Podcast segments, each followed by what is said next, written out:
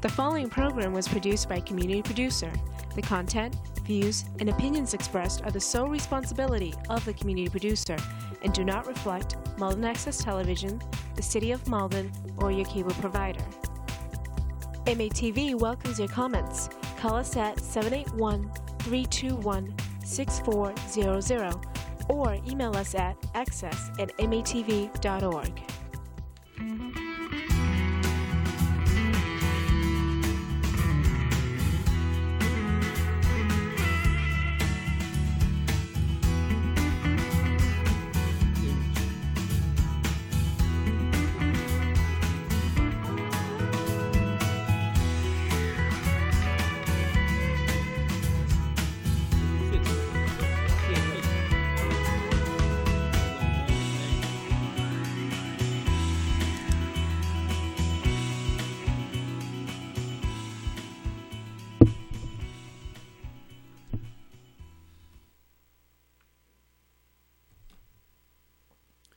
not showing up here. Good evening, and welcome to Malden 02148. I'm your host this evening, Ed Lucy, and I'm my own guest. So we're going to take it from there and see if we can provide some information to the people that have an opportunity to listen this evening. And just as a reminder, we're over at 8 o'clock. The Red Sox will be on for well after that, so therefore you can watch my show, and you can also watch the Red Sox as they hopefully win their 10th game in a row.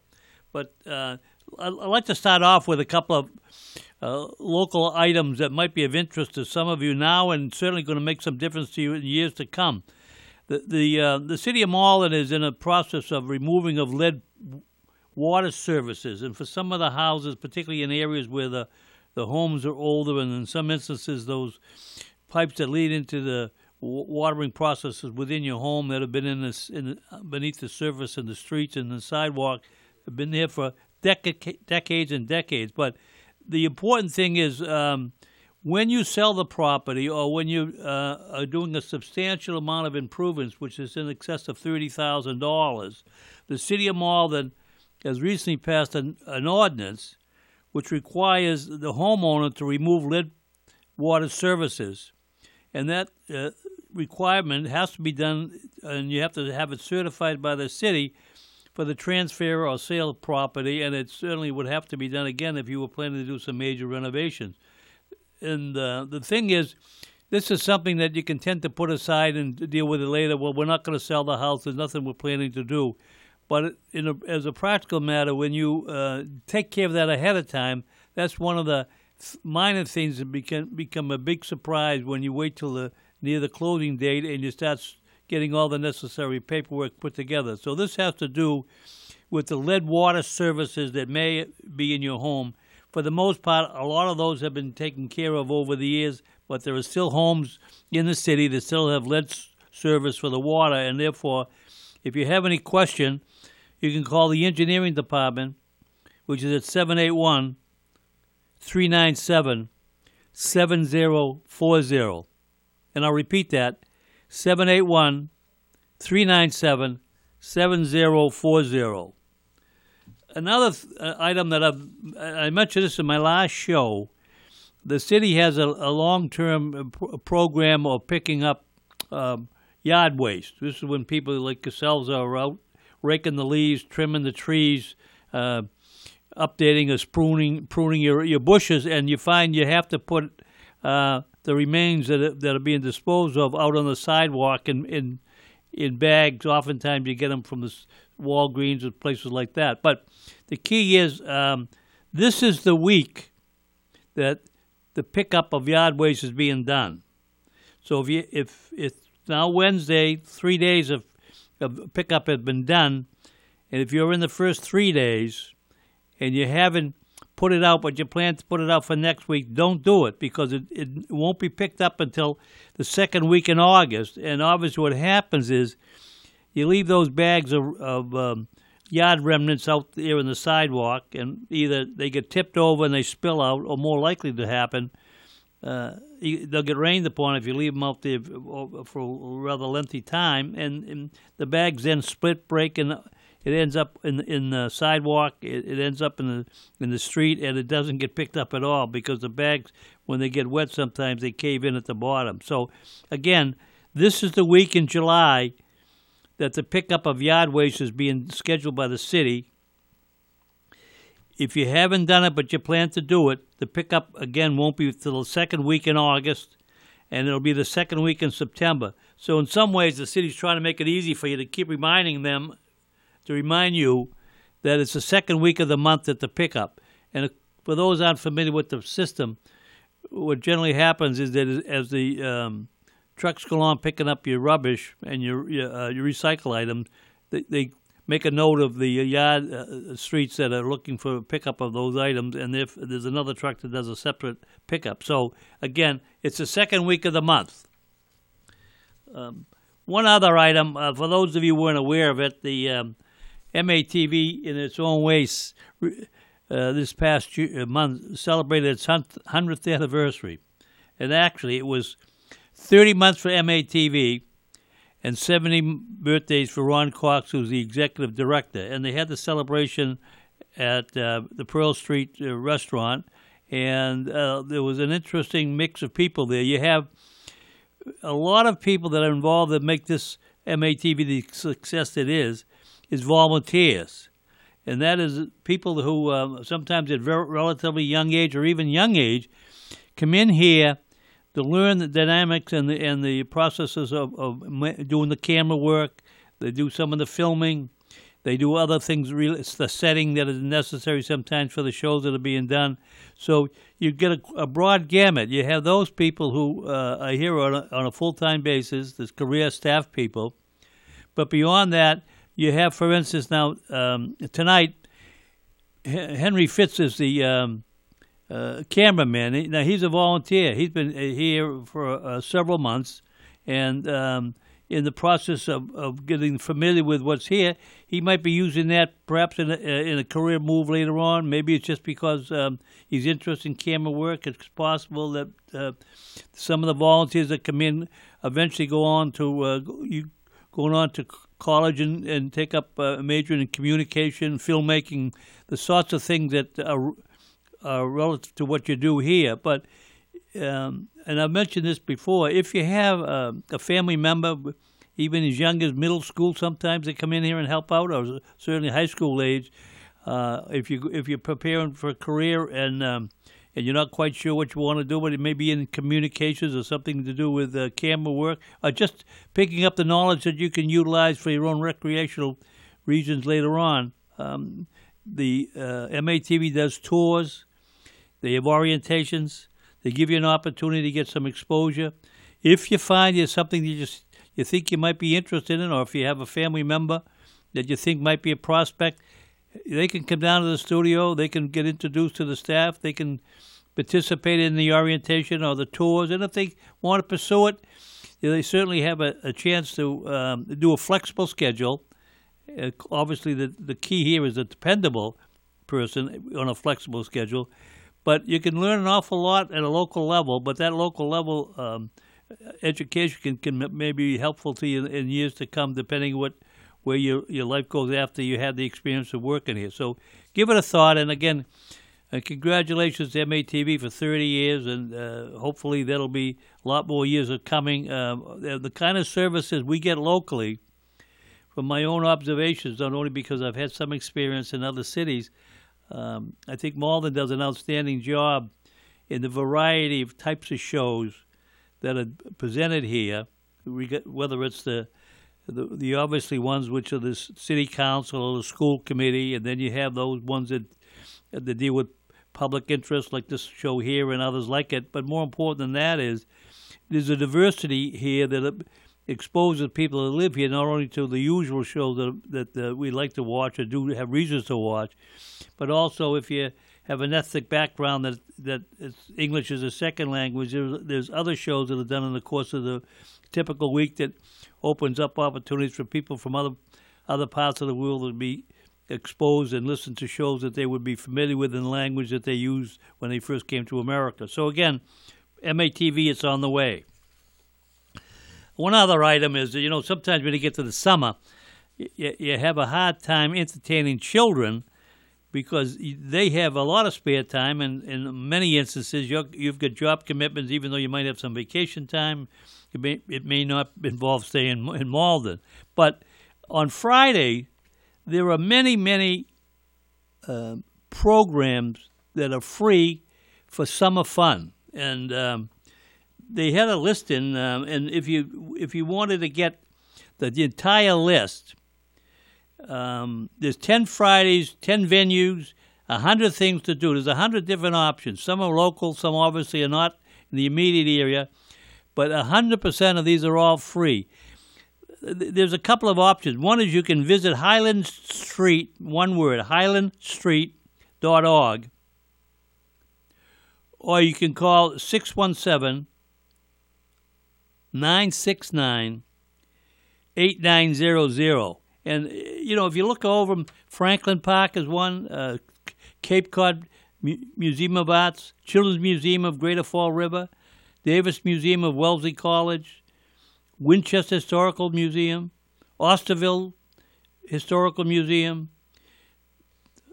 uh, Ed Ken- Edward Kennedy Institute, the Charles River Watershed Association, the Telephone Museum, you know, it goes on and on. But I mean, you look over that long and large, extensive list, and some of them are available on, on local uh, local transportation with the uh, public transportation.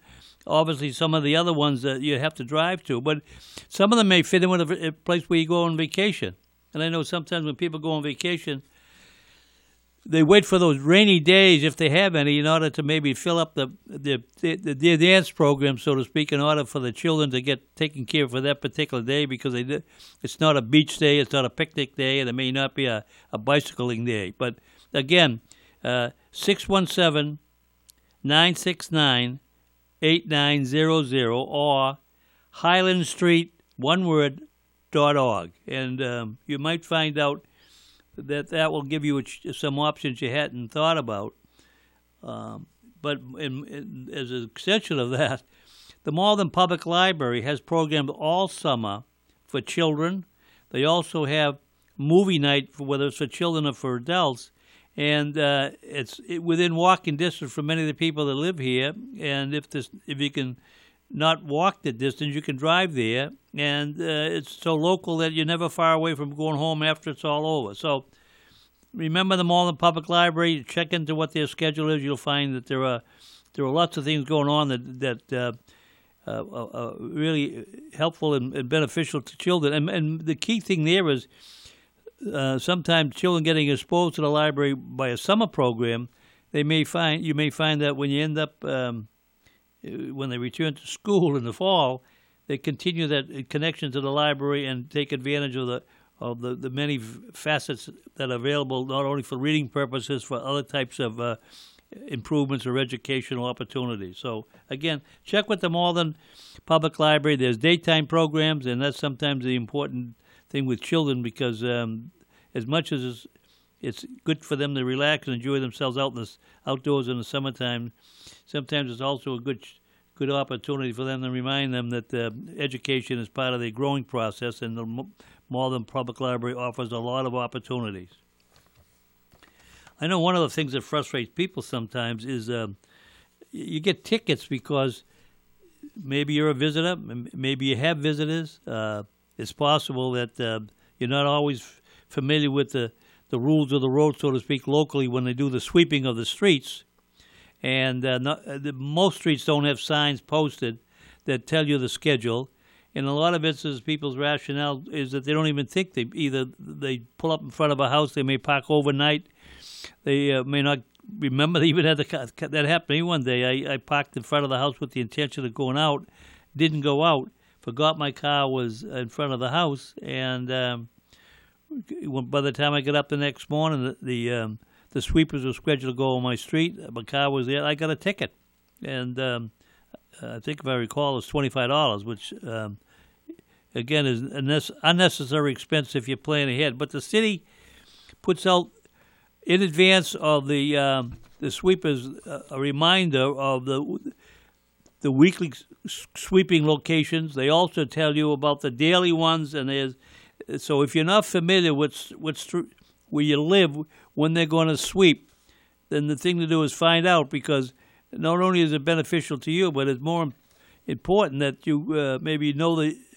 schedule. So if you have unexpected visitors, overnight visitors, uh, people drop by to uh, maybe uh, visit you during the day, uh, you want to be in a position where they're not parked in front of your house, and it ends up while they're having lunch with you to, uh, or doing some some something that's helping you that they get a ticket, and then you can either try and say, well, maybe I get the city to waive it, or just pay it. And uh, obviously, the whole thing there is that the the city has um, a limited amount of flexibility because uh, once you start making exceptions, then you get a lot of people that are looking for the exception. So again, if check in where you live, look and see what your schedule if you don't already know it, and make sure when you have visitors or they, you plan you, you know people are going to come to visit you that they're aware that if they come on a certain day that they that they either have to park on the opposite side of, the, of your street or they have to park in the yard to make sure that they they're not out there when the sweepers come and end up get and they get a ticket.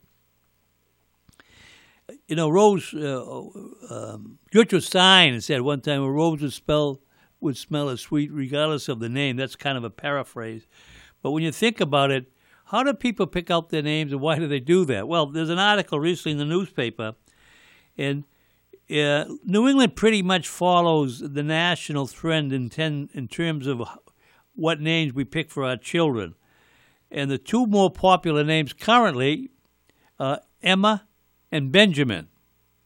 And the family I know, uh, their son, he must be uh, either um, late elementary or early middle school um, he picked the name Benjamin, and I thought at the time, gee, there's nobody in his family that I'm aware of has that name, and it, wasn't that common a name at that time. I didn't think, and obviously, what has happened is for whatever reason, Emma and and I can understand. I could you see Emma more often, but Emma and and Benjamin are very popular. In fact, uh, it, here in New England, and um, the ten top names that are most popular currently for for new babies are among the 10 names that are u- used in here in New England, although the order isn't the same as the national. But uh, th- there are some exceptions. Um, here in Massachusetts, the top three that are not in um, among the 10 now, that are not in the top 10 nationally, Lucas, John, and Michael. And the one boy's name that was more popular here than nationwide is Thomas.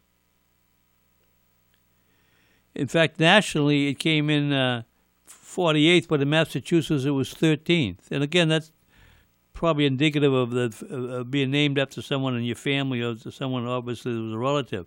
Another name is uh, Brady is uh, the 76th most popular name in Massachusetts, but nationally it didn't even break the first hundred. So, and I could see where um, Brady might be a family name that you give to a child uh, um, in, in lieu of a, a, usual conventional first name. Um, but um, also, as a further extension of that, Julian was the 16th in Massachusetts, but the 36th nationwide uh, William is the second most popular name here locally, but it was also third popular, most popular national, which which surprised me. I think in this day and age, uh, people getting away from those. I didn't. I thought they were getting away from the conventional name. But the Social Security has been compiling babies' names since 1997, and the the name records go back to the, before the ninth, before the uh, into the 1880s. So that's they get a lot of uh, statistics to look at. Sometimes TV gets um, uh, involved with people. People take names out of um, a TV series or perhaps even a movie. Um, one of the names is kind of starting to be popular is Wells, W E L L S. I don't know why, and uh, but there was a contestant on the uh, Bachelorette, so maybe that's a popular show that reflected the the popularity of that name. And uh, another name, and I absolutely don't know why, uh, for a name Dream, D R E A M, and it's from Rob Kardashian's uh, child. And I would have, since they're such a weird family, I would have thought, if anything, that would have detracted from people even considering a name like that. And certainly, I'm not so sure they're going to keep up with it as they get older. Uh, many new ba- new boys were also named Nova, N-O-V-A, which again, uh, and it for whatever reason they suggested maybe the Villanova Wildcats, but I doubt that. I don't know where that name would have come from. But one of one of the ones that kind of cropping up now more, more regularly, although not frequently, but regularly, Melania. So anyway, that maybe the she might be more popular than her husband. And um, one other thing that's just as a further uh, summation is that um, a lot of times when ethnic groups come to this country, they Americanize or anglicize their names of their children in the next generation to identify with the, the new country that they're living in. And uh, one trend that apparently is rather common is uh, that a lot of people that are coming from uh, with a Sp- Hispanic background are um, retaining Hispanic sounding names for their children. So that's uh, a little bit of a switch. But anyway, that's kind of a, a quick review of the names. So if you're in the process of uh, having a baby or you're thinking about names down the road, um, one thing to remember and kind of keep in mind when you pick a name, you have to re- realize that that name carry, carries that person through their life. And it could be that if they didn't like the name, they can change it to a, uh, use utilize a middle name, or perhaps they can sometimes take a Chuck instead of a Charlie to to, to, uh, to differentiate themselves from their father or grandfather. But whatever name you pick, remember that child has that name not only as a child, as a baby, walking, school, college, if college is in there, and uh, their life career after that. Now, they, they have made some changes, and this is something that kind of keep in mind. Um, equity loans. Um, it's been rather common since the program was initiated. And just to give you some quick background, when the law um, was formulated to allow you to deduct the interest that you paid on an equity loan that you had on your home, the intent purpose at that time was that you were going to take that money if you had an equity loan and do improvements on your home, and that way you'd you'd enhance the quality of your life within that home, but also when you left it, you could maybe recover at least a portion of that money uh, in the sales price of the home. Well, over time, uh, it, would evolve that when you wanted to go buy a car, um, that we, we would buy it from the dealer, go to the bank, or finance it through the dealer, have, go to the local bank or whatever, or as a lot of people started to do, is they just went to their equity loan, wrote a check, and paid a lower rate of interest, uh, and had the repayment set up through their uh, equity loan, and they get a tax deduction for the interest if they if they file the long form. Well, in some instances, that may have been a practical thing, but offset by that, sometimes maybe they bought a bigger car or a more expensive car because they had the equity loan and they had the deduction and they had a convenient way to repay it. So that was one thing. Um, it wasn't unusual for people to use that money maybe for um, college education for their children, tuition costs being what they are today. And um, my own experience in the insurance business, I would have people um, years ago come in the office and they would have to get a binder. This this is what this a binder is a form that confirms the fact that you have insurance on the home when you go to the bank uh, to borrow money. And what it would be uh, borrowing on, they'd be having an equity loan, borrow the money on the equity loan and pay off their credit cards because obviously the interest rates for those credit cards were two and sometimes three or four times more than it would be to pay the interest on the equity loan. And again, key, you ended up getting the tax deduction on the equity loan. But the thing I also saw it from time to time would be the same people that came in this year would be back a year later this maybe when the interest rates went down, so there was another inducement, but they would also be paying off credit cards all over again. In other words, it was just an easy way to buy what you couldn't afford because you were tr- treating it as an installment payment spread over a longer period of time. And one disadvantage is many of those equity loans are variable rates. So if it was a lower rate when you started, that rate may not continue. And sometimes comp- banks or whomever would start you off with a lower rate as a customer, and then a year or two years later, they would you would jump a rate, the rate would jump anyway. Never mind the it, it went across the board up; it would go up anyway because it was what they basically call the teaser rate. Well, I'm giving you all that background because there's been some changes, and this may be a reason why you want to think twice about the way you approach uh, equity loans. First of all, currently now, starting in 2018, deductibility of the interest has to qualify by your using the money from the equity loan to do home improvements. That's a big change from what it was the way or the way it was before. And not that it was going to be much of an issue for most people, but it, also means that the, two mortgages, the equity loan and the mortgage on your home, doesn't exceed seven hundred fifty thousand dollars. Although, uh, looking around Malden, um, with the prices of house houses now, um, it's not unusual to see single families or two families and not not that uh, elaborate in the seven to eight hundred thousand dollar range. So maybe we're getting close to Malden being a city where, uh, where it could have cost you a million dollars to buy a home. But anyway, the 750 is is a is a criteria, and uh, so where you paid off credit cards before or you did some other things, they're not uh, they don't qualify you now. And uh, another issue you have to remind yourself.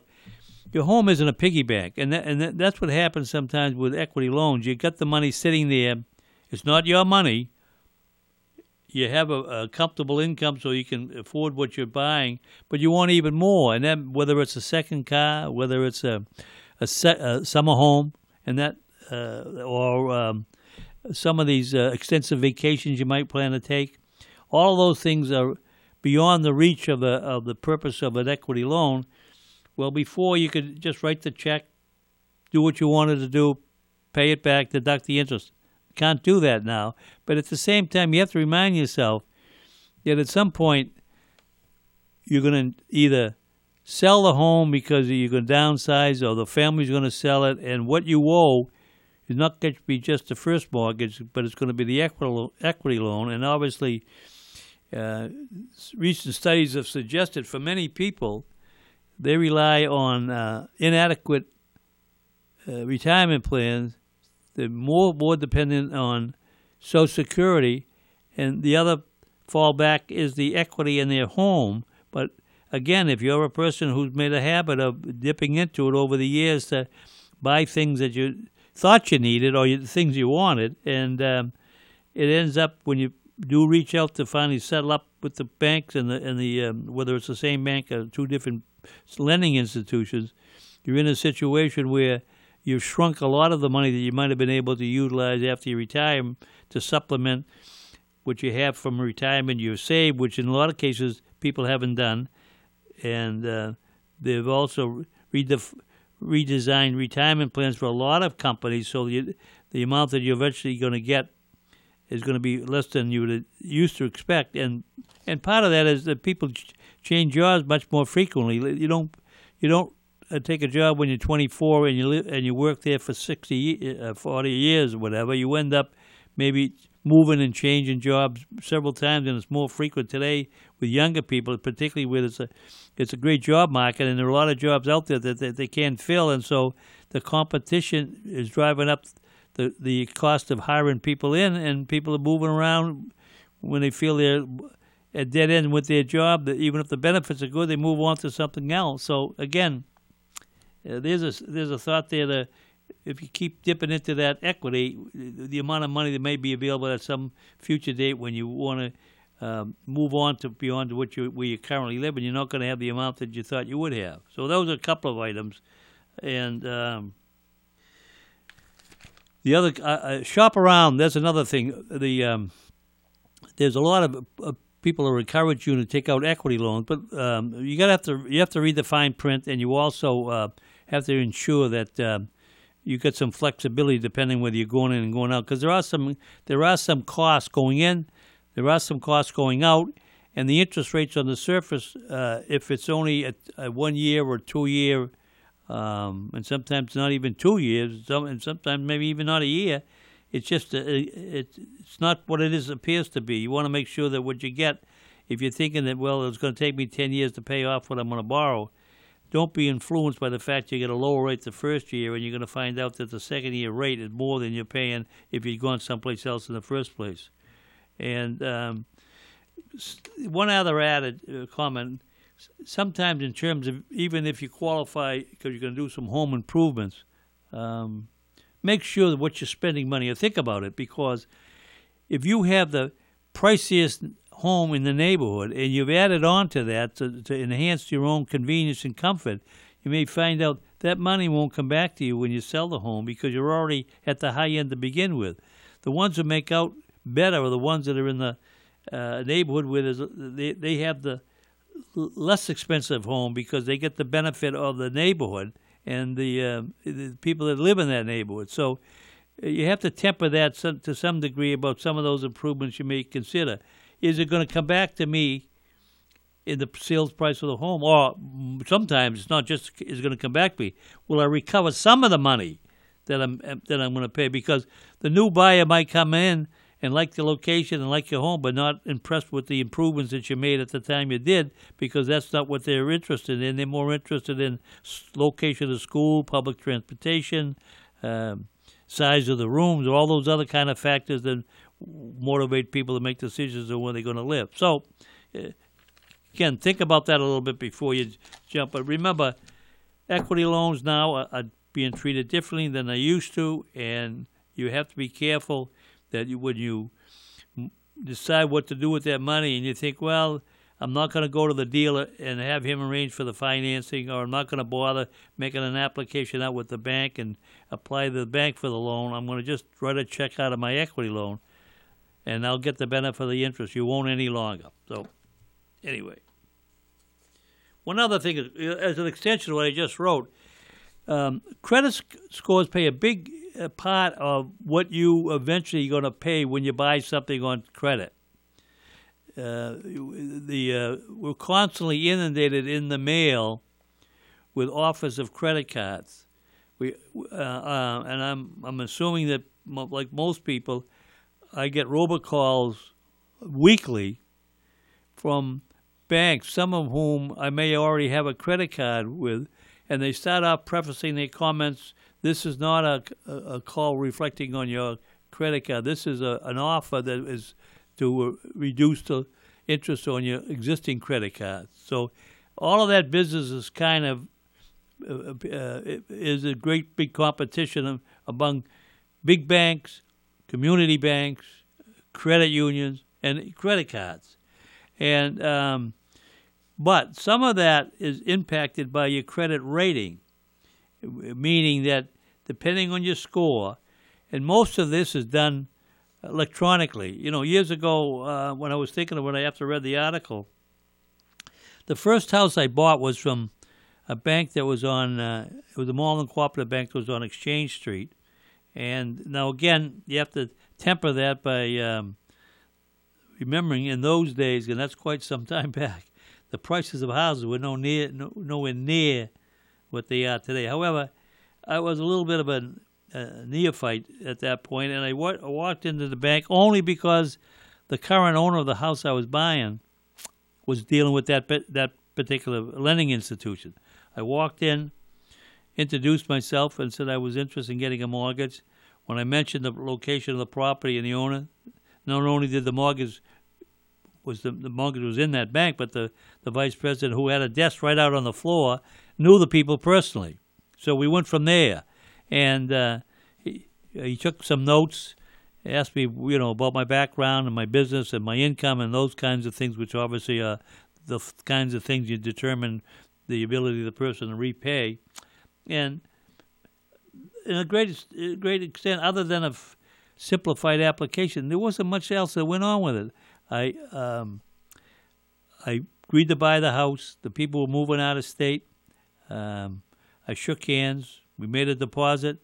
I never went near the house again until uh, we passed. As a matter of fact, what happened was, and this is how naive I was, we were supposed to pass, let's say, the 26th of August, and they called me up and said, gee, we can't move until after the 1st of September because of, because of the end of the month and the holiday. People are, uh, moving, uh, the, the trucks aren't available. So uh, I said, okay. So without even thinking, by my, I'd given my notice for August 1st to move out by the end of the month.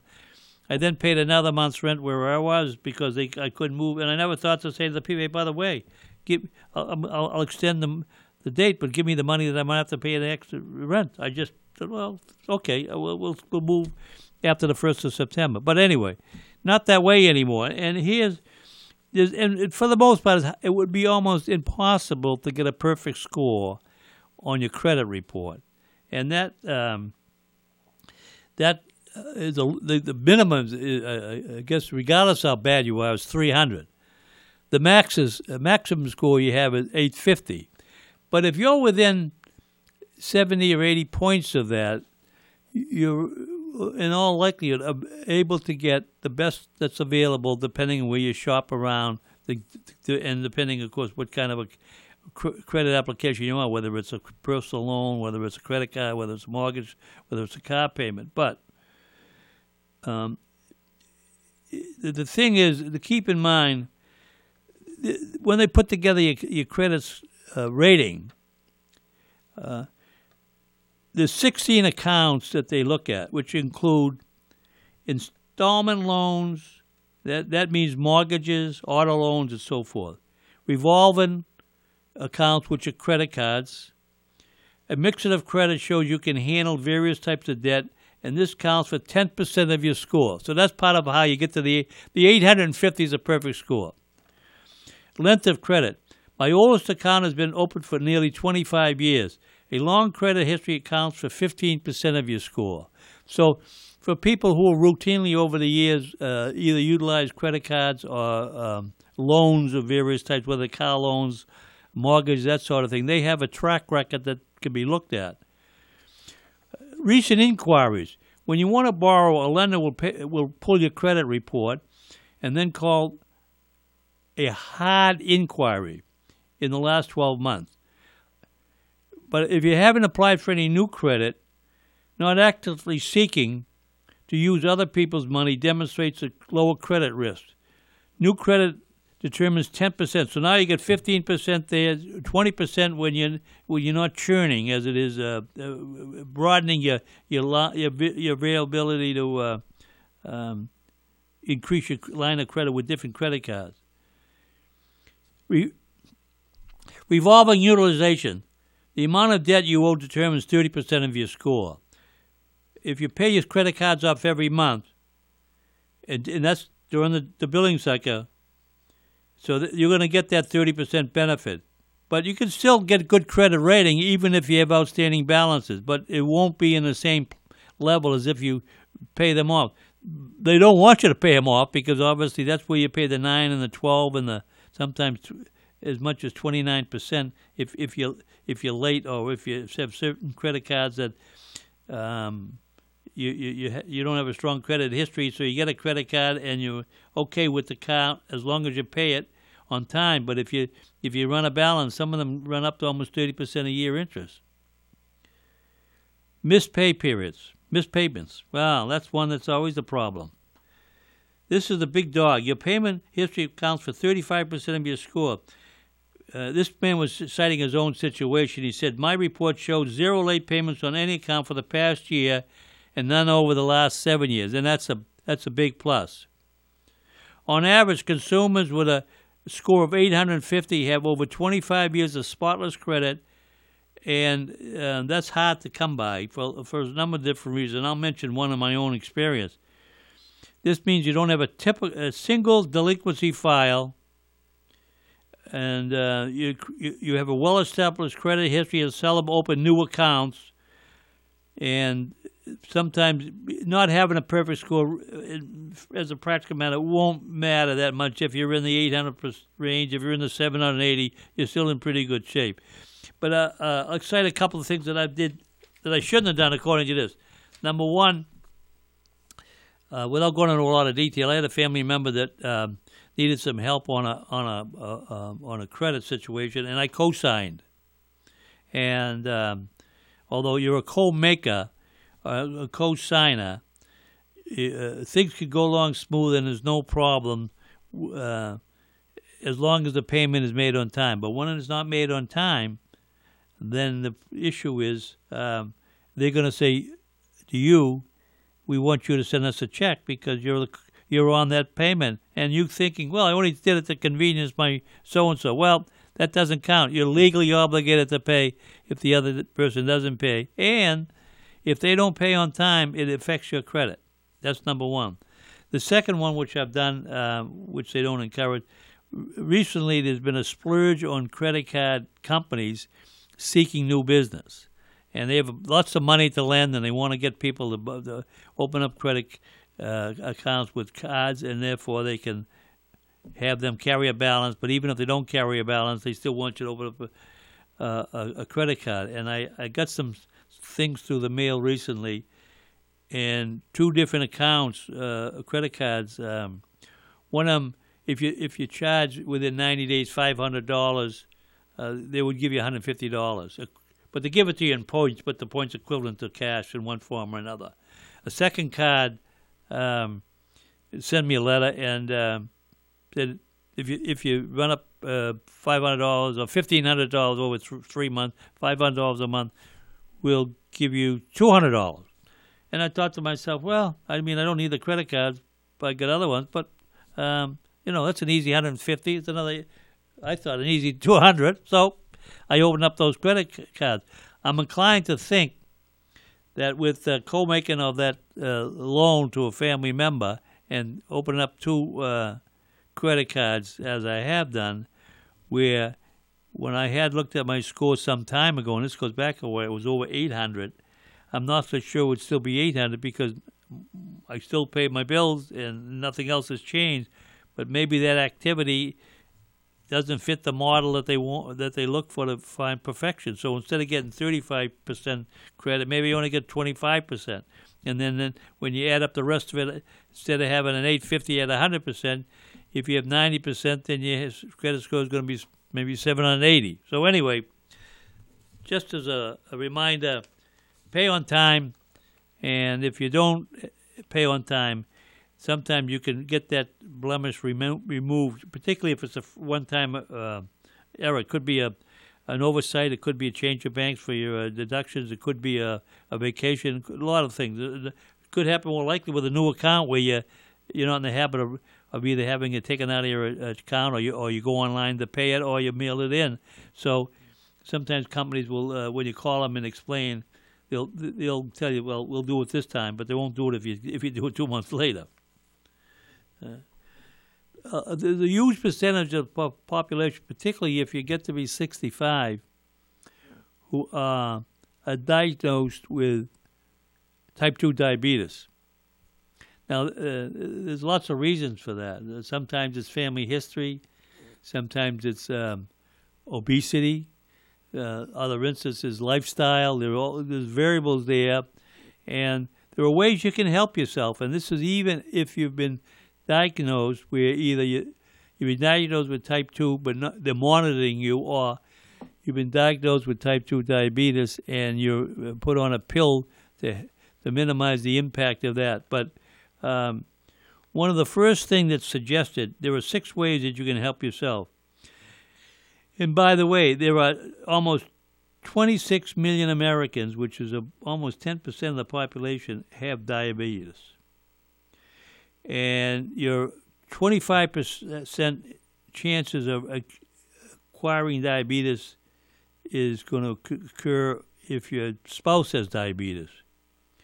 And 45% develops because you lead a stressful life. So those are three kinds of things. Number one, family history. Number two, your spouse. And number three, uh, stress. But there are six things you can do to help yourself. Top of the list, give up soda. Drinking just one or two soda sweeteners, this is non-diet beverages a day, increase your risk of diabetes by about 25%. That's a study done by the, the new, new Harvard Health Public, uh, New Harvard School of Public Health. And sodas for some people can be hard to be given up because um, corn syrup and caffeine can be additive. So anyway, soda is important, not particularly if it's not diet. Move after meals. Taking a 15-minute stroll and a, a half an hour after you eat lowers post-meal blood sugar levels for at least three hours. So anyway, a little activity after you eat helps. Garlic and onions. Two components that give garlic and onions their strong flavor appears to stave off cancer by neutralizing carcinogenic substances and speeding up the repairs of damaged DNA. You know, the, the, um, I know some people um, culturally think that with with garlic you keep away the evil spirits, but I think the reason it helps you is because garlic has a strong odor, so people don't get near you, so you don't get their germs, and that's how it that's how it helps. But anyway, there it is for you: garlic and onions. Uh, also, dark leafy greens. Leafy greens, in, including kale, spinach, and romaine, abound abound in antitoxins, and um, have proven to be inhibitors in terms of uh, cells issues, and also helpful to you in terms of. Di- uh, of diabetes. Uh, milk.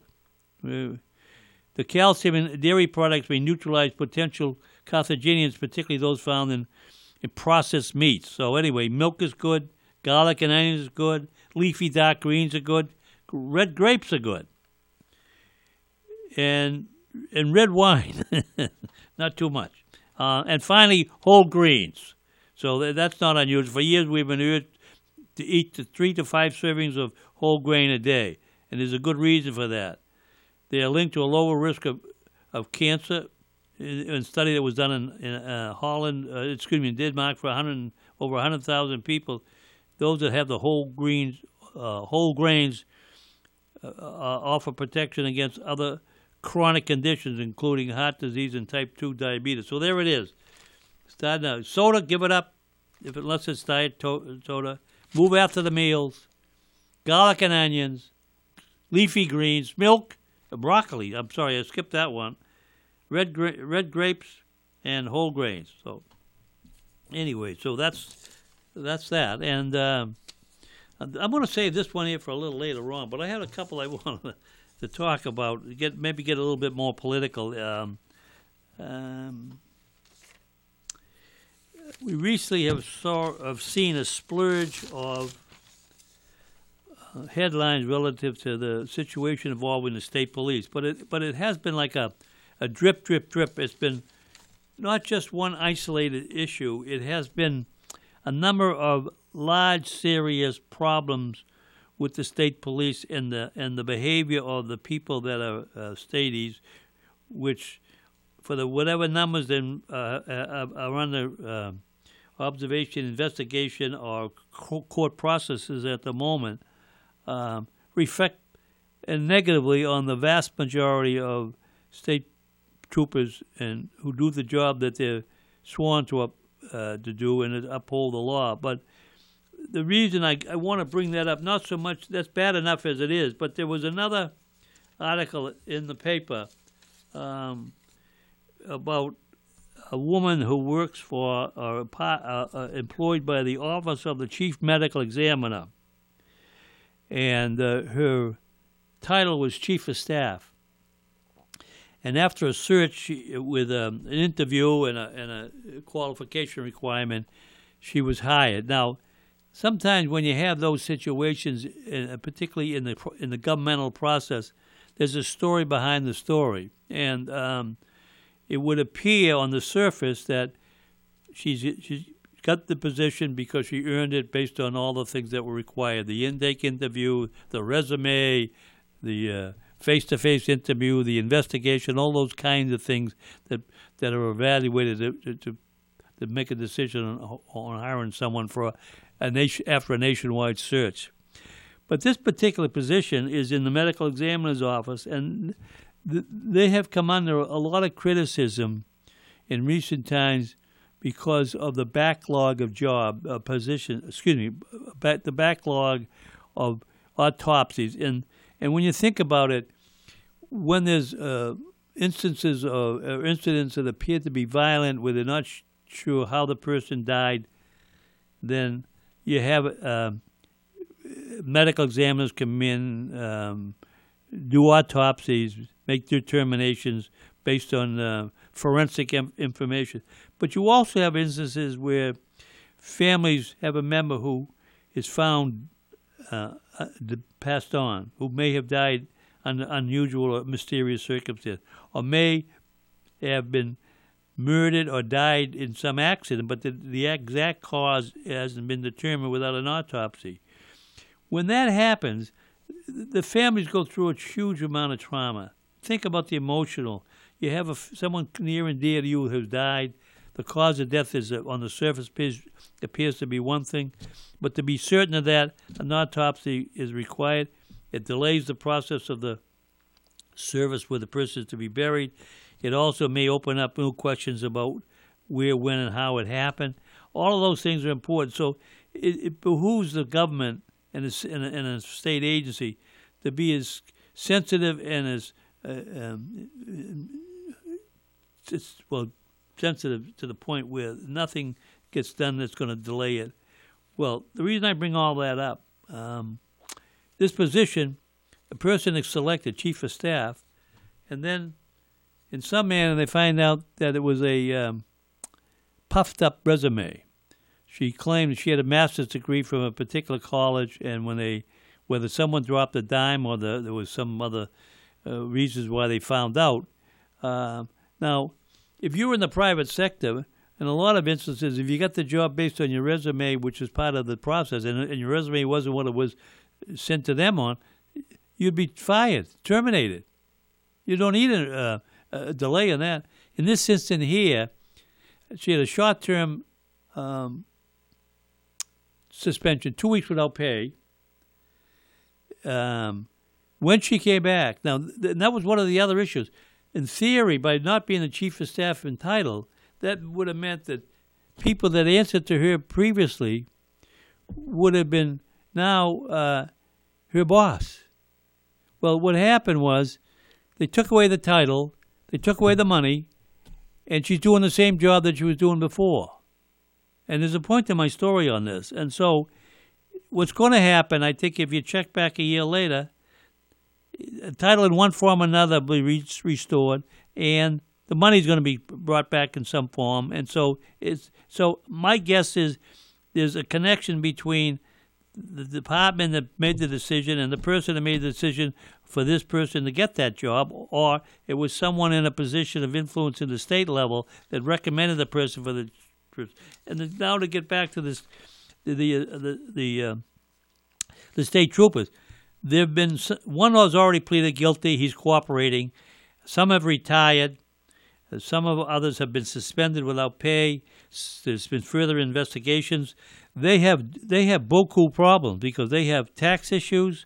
They have, and it could very well be that some of the money that they were earning wasn't because they were they were splitting their time between the state police budget and the, and and the Massport, and it could be that maybe the W twos or the 1099s never caught up with each other. I'm inclined to think there was some of that money never got taxed properly when they filed their tax return. But more important than that is that under the current pension law, if you're, uh, as an example, a state trooper or, uh, uh, or an employee of the state or the local government, and you were fired, uh, terminated because of uh, malfeasance, nonfeasance, or something criminal that's related to your job, and it winds up that you're convicted of a felony if there is a criminal process, then you not only lose your pension, but under the law, they're trying to change that now, but under the current law, then you also lose your contribution, which I didn't think was fair. I mean, if you if you uh, if you owed money, I could understand how they would say you'd have to pay it back. If you don't have the money, we'll deduct it from your retirement fund that you contributed to your to the to the pension and uh, send you back the difference. But in this instance here, there's going to be a lot of that. Where the connection is between these two situations is we have a governor who appears to be doing a good job, who also uh, is very, very popular. Supposedly, he's the most popular governor in the, of the entire 50 states. He gets along extremely well with the Senate president, currently and pre- previous, and also the Speaker of the House. And yet, where has he been for three years on the state state police? When you came in, I mean, he never came in and said he's going to drain the swamp like President Trump has, but you come in when you come in fresh, you have a chance to go through all those things that are taken for granted. You bring in people that are qualified for the jobs, and it ends up that all of a sudden that you have this massive, massive uh, disgrace and embarrassment and, and, and dishonesty among a, a, a, substantial number of state troopers, and you have a, person gets a job that uh, would appear on the surface they don't meet the qualifications for, and after a slap in the wrist or less, they're put back in the same position. And this is the governor who says he's going to change the system. And I'm not even bringing up the fact his son's got a problem on an airline flight recently that hardly even made a bleep in the newspaper. So, the years ago, uh, just as a quick reminder, we had a governor, Governor Weld, who, who was again very popular. Uh, he had a similar background in one way. He ran for a statewide office and lost, got elected governor, got reelected, and uh, within two years of the second term, he opted out, hoping to get a position as ambassador to uh, Mexico, but he, he was stymied by the senator from North Carolina and didn't get to be the ambassador. But I mean, he's still thriving in the private practice of of, of law. But again, uh, he ran against a, a, second tier, with all due respect to the candidate's ability, Democrat, because at the time the, his popularity was at a, such a high level. The the top tier people that normally would be considered running for governor didn't want to give up the uh, jeopardize their political positions they currently own to run with, which would be, appear to be like a, a, a Don Coyote effort to uh, unseat a sitting governor who was going to get reelected, which he did. But he left soon after that. Now this governor is he's not going to leave in two years, I don't think. But what happens is a lot has been done that gets thrown under the rug, gets swept away, and that's not right. We, we as an example, we have two candidates running for governor, one of whom has almost no money left and, and is a qualified person in his own right. The second one has seemed to have more support and uh, will, will eventually get nominated in September but it's almost like he's a stalking horse, not for this time, but for next time, because uh, his chances at this point, unless something dramatically changed, and Charlie Baker is not uh, is not going to have any scandal directed at him. I uh, I would think he's he's in his own way. He's done a good job. He's trying to uh, accomplish some things, but at the same time, um, you know, don't he, he doesn't deserve a free ride, and he hasn't done as much as he claims he has, and he's kind of run away and ducked issues that he should be accountable for. So when you when you're thinking about voting, if nothing else, the people that are supporting him ask about some of these issues. Appreciate you listening, and uh, again, um, I hope some of this information has been helpful to you and informative. And the show will be rerun Saturday and Sunday of this week. Check your schedule at, at on um, MATV, and I want to be happy to report that I finished the hour and uh, I'm still talking and I'm not doing a filibuster, but I'm trying to uh, move ahead. As a matter of fact, I didn't even get to talk about the Red Sox. And they're doing great. And is it all the manager? James? Is it all the manager? yeah. I said the Red Sox are doing great. Is it all the management? They got the same team they have the same team basically, other than Martinez. Yeah. Well, I caught you off guard. Well, we got through the hour.